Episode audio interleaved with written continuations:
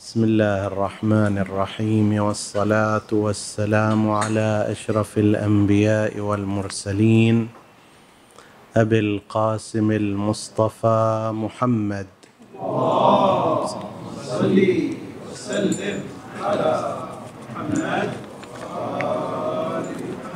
وعلى آل بيته الطيبين الطاهرين المعصومين المكرمين. السلام عليكم أيها الإخوة المؤمنون ورحمة الله وبركاته. قال الله العظيم في كتابه الكريم بسم الله الرحمن الرحيم. تسبح له السماوات السبع والأرض ومن فيهن وإن من شيء إلا يسبح بحمده ولكن لا تفقهون تسبيحهم. إنه كان حليما غفورا. وقال تعالى في آية أخرى وذا النون إذ ذهب مغاضبا فظن أن لن نقدر عليه فنادى في الظلمات أن لا إله إلا أنت سبحانك إني كنت من الظالمين. فاستجبنا له ونجيناه من الغم وكذلك ننجي المؤمنين. آمنا بالله. صدق الله العلي العظيم. لا يزال حديثنا في موضوع الذكر. وتحدثنا في أيام مضت عن بعض آثار الأذكار التي يقولها الإنسان. ووصل بنا الحديث إلى موضوع التسبيح. للتسبيح مركزية عظيمة بين جميع الأذكار فهو محورها. وفيما ورد في آيات القرآن الكريم نسبت التسبيح إلى السماوات والأرض ومن فيهن وإن من شيء إلا يسبح بحمده. لكننا قد لا نجد هذا التعبير مثلا موجودا في التهليل أو موجودا في التحميد. بأنه مثلا السماوات والأرض يهللون لله أو يحمدون الله وإنما هو فيما ورد في آيات القرآن الكريم خاص بالتسبيح. بل حتى بعض الأذكار الأخرى هي من مظاهر التسبيح. يقول فسبح بحمد ربك. يسبحون بحمد ربهم. فالمركز هو التسبيح. التسبيح هو أقسام. في ظل هذه الآية المباركة يقول القرآن الكريم كل شيء يسبح بحمد ربه السماوات الأرض من فيهن في آيات أخر وما في السماوات وما في الأرض. يعني حتى غير العاقل.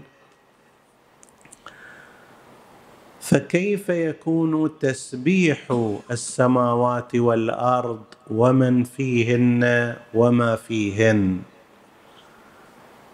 الإنسان معلوم كيف يسبح الحيوانات يكاد يكون معلوما أما مثل الجمادات مثلا النباتات الأفلاك البحار النجوم الشموس الأقمار.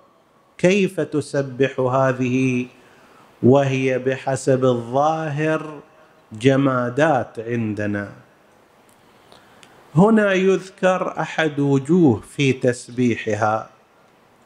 الوجه الأول هو أن لها نحو تسبيح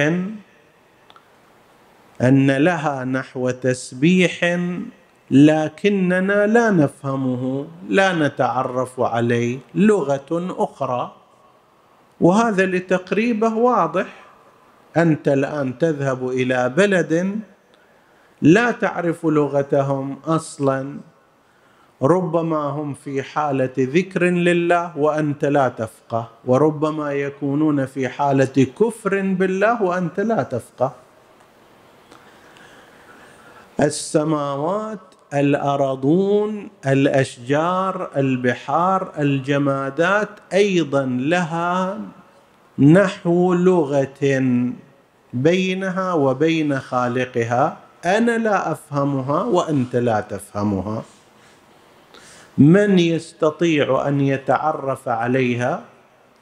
مثلا يعطى نبي الله سليمان قدرة على أن يعرف لغة الطير. نحن لا نعرف تمر علينا الطيور وهي تزقزق ونحن لا نفهم شيئا.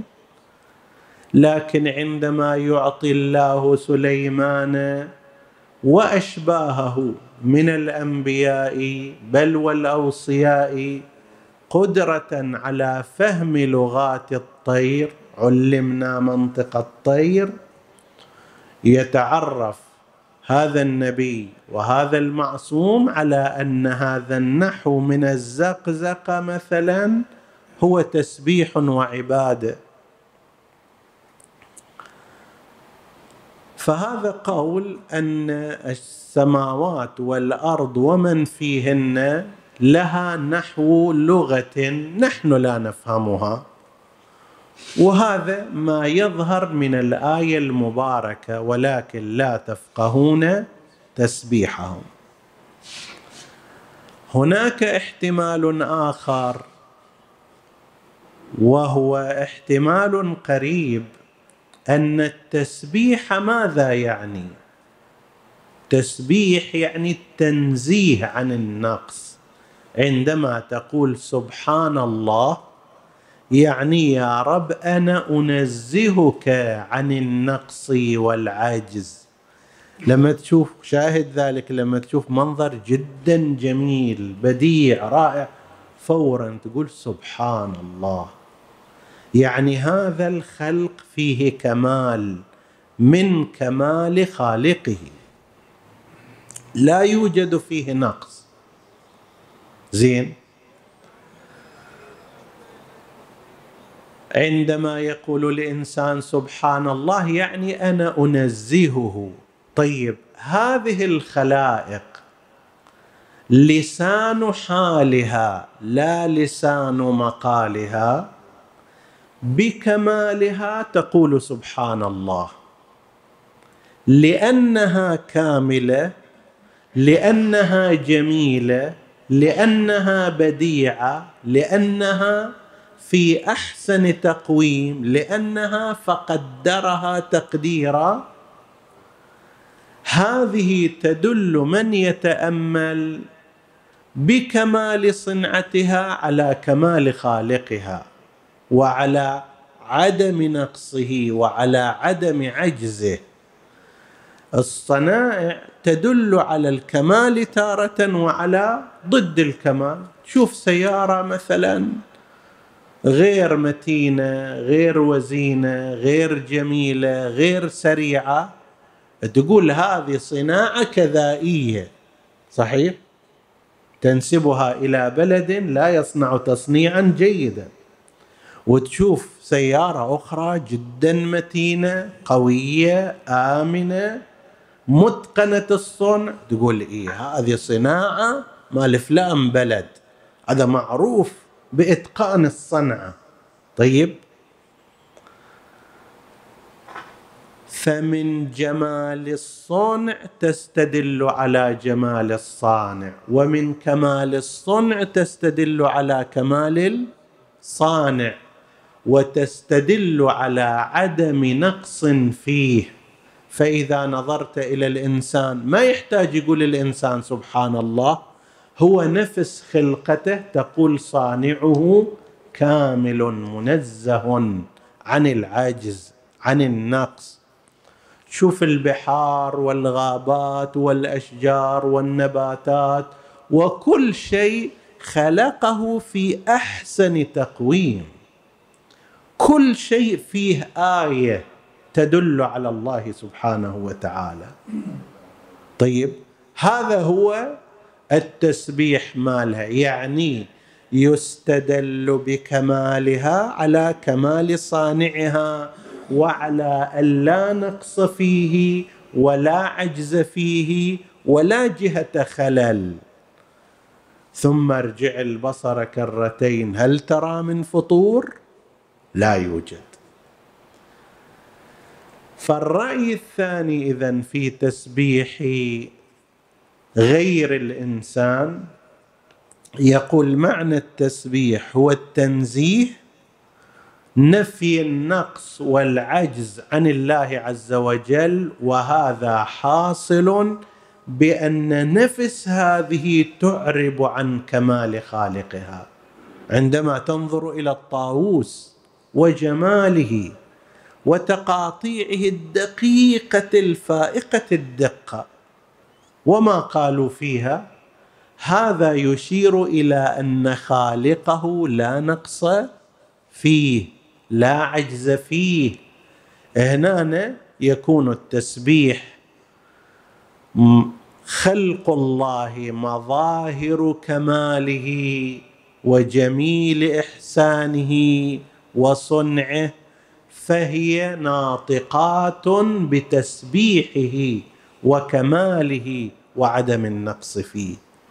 هذا أيضا قول آخر غير القول الأول اللي وجود لغة خاصة لهذه الأشياء لا هذه تقول نفسها حتى لو فرضنا ما فهمنا هذا وما تعرفنا عليه وما التفتنا إليه هذه الجهة هي جهة التسبيح مالها.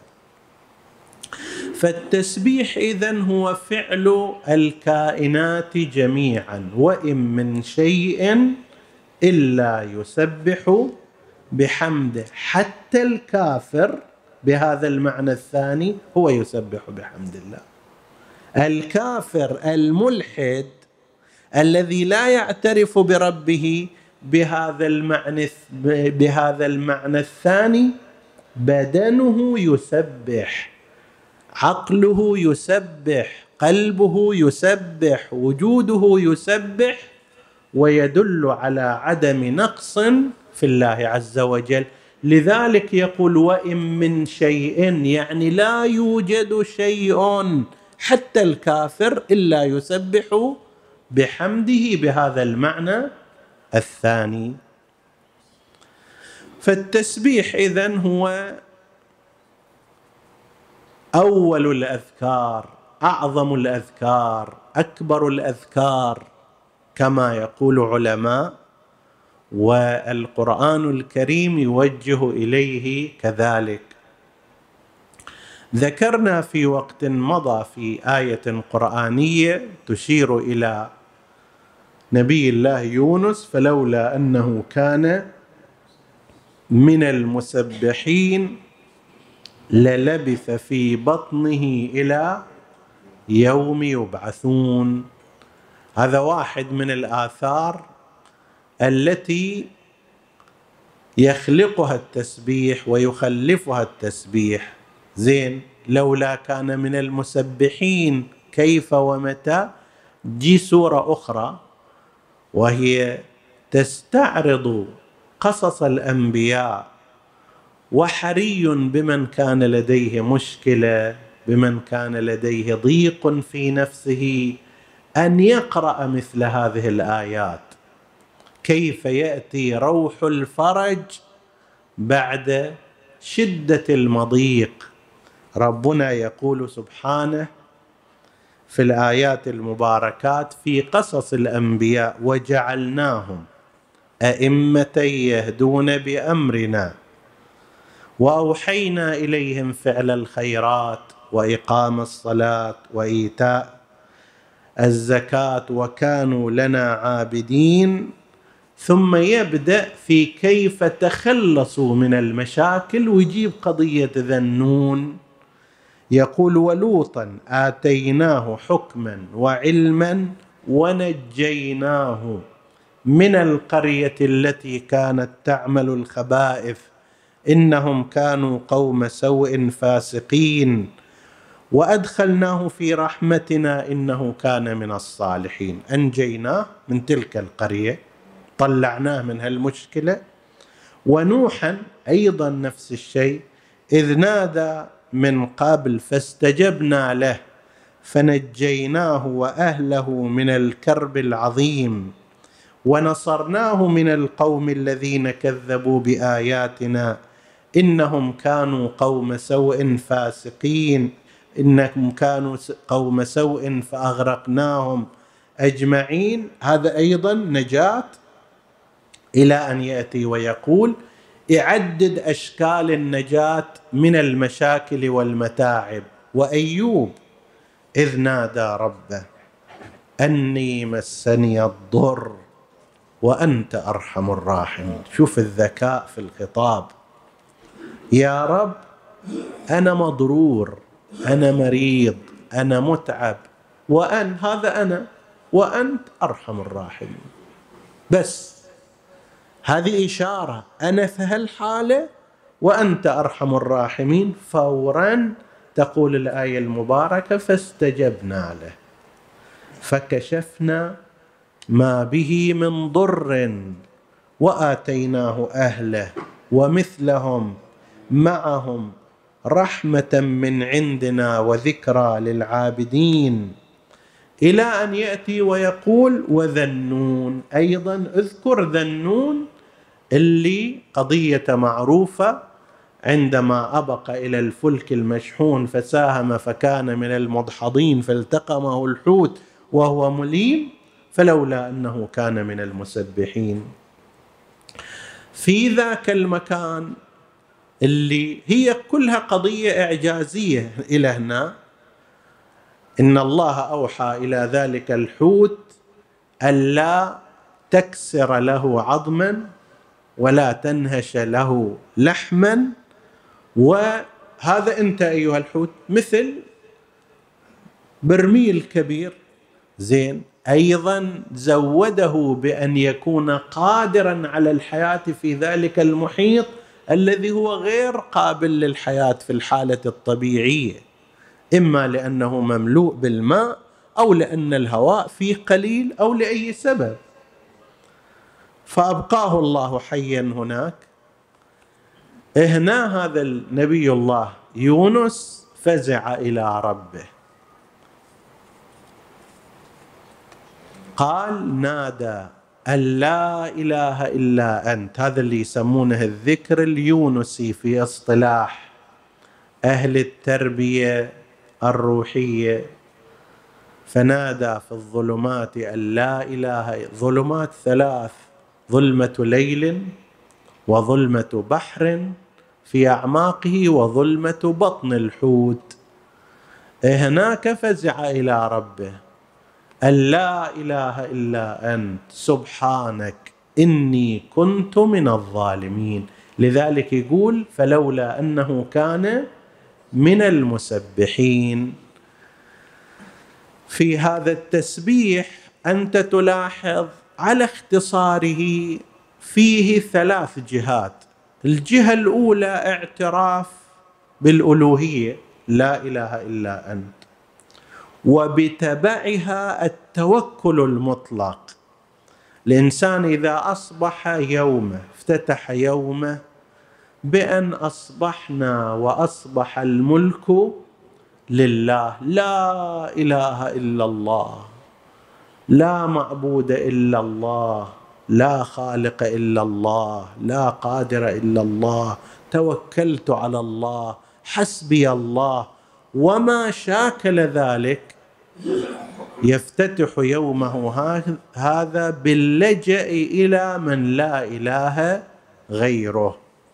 فهو التفات إلى هذه الجهة تهليل واعتراف بالألوهية ثم تسبيح سبحانك أنا أبرئك يا ربي عن النقص وعن العجز وعن الظلم. ترى اللي صابني أنا؟ ليس منك وليس ظلما من جهتك وإنما هو من عندي أنفسكم. يابا أنا صار لي هالحادث صارت لي هالمشكلة صار لي هالقضية. قدر علي في رزقي. زين. أعترف أن هذا من جهتي أنا. أنا ما أدرت القضية بالنحو الأحسن. أنا ما وفقت في ترتيب الأمر. لا منك يا رب لا أنسب الظلم إليك. سبحانك أنت منزه عن الظلم منزه عن العجز منزه عن السوء.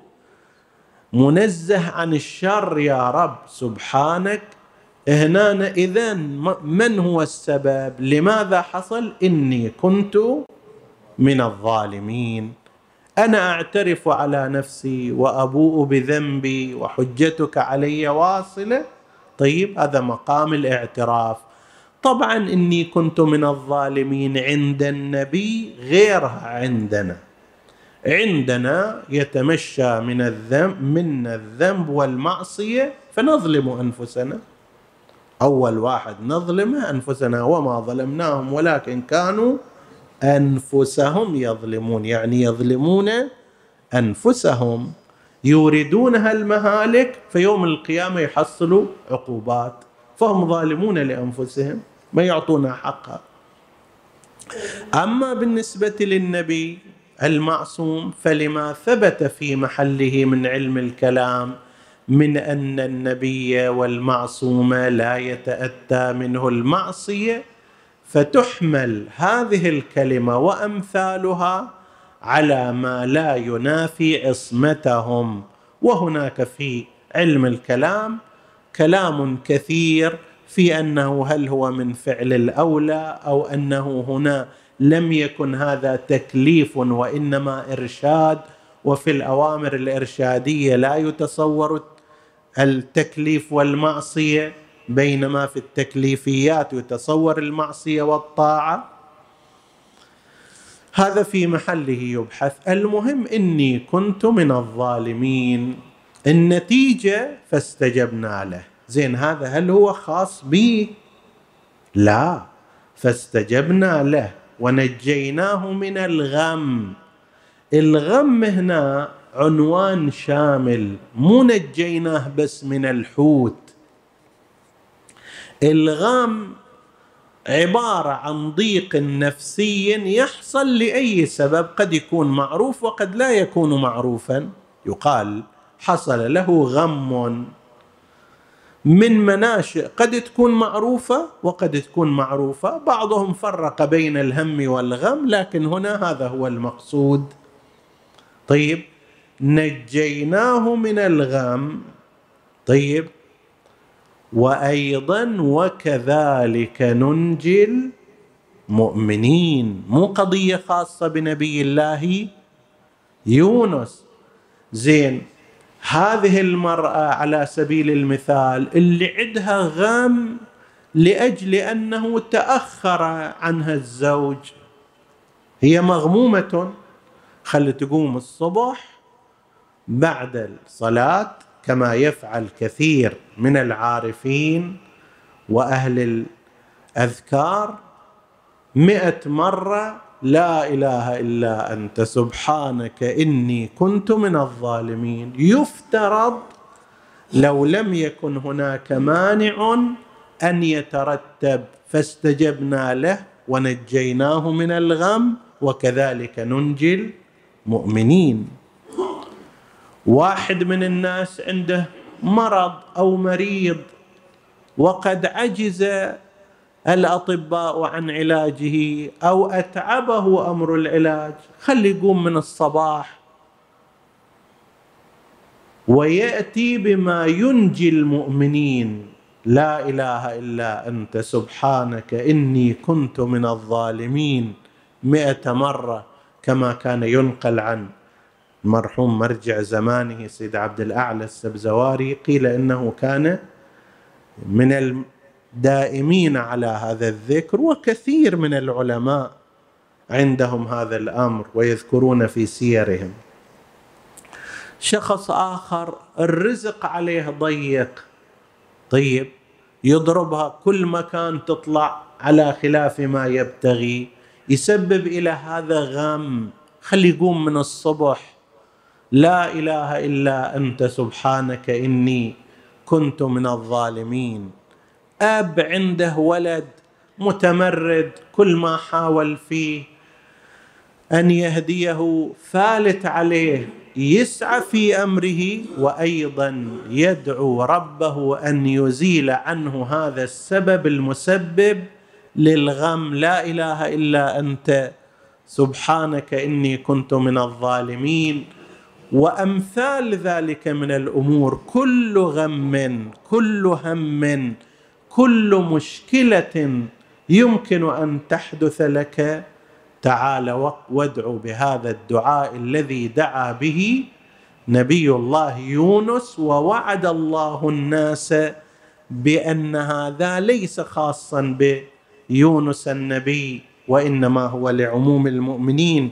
لذلك عندنا في الدعاء الذي ذكره شيخ الطائفة الطوسي في مصباح المتهجد دعاء بعد الصلاة. اللهم إني أدعوك بما دعاك به عبدك ذنون إذ ذهب مغاضبا فظن أن لن تقدر عليه فنادى في الظلمات أن لا إله إلا أنت.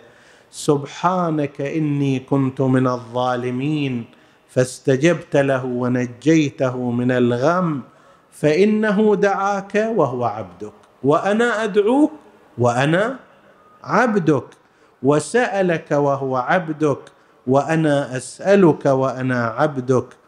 أن تصلي على محمد وآل محمد وأن تستجيب لي كما استجبت له. وصلى الله على سيدنا محمد وآله الطاهرين.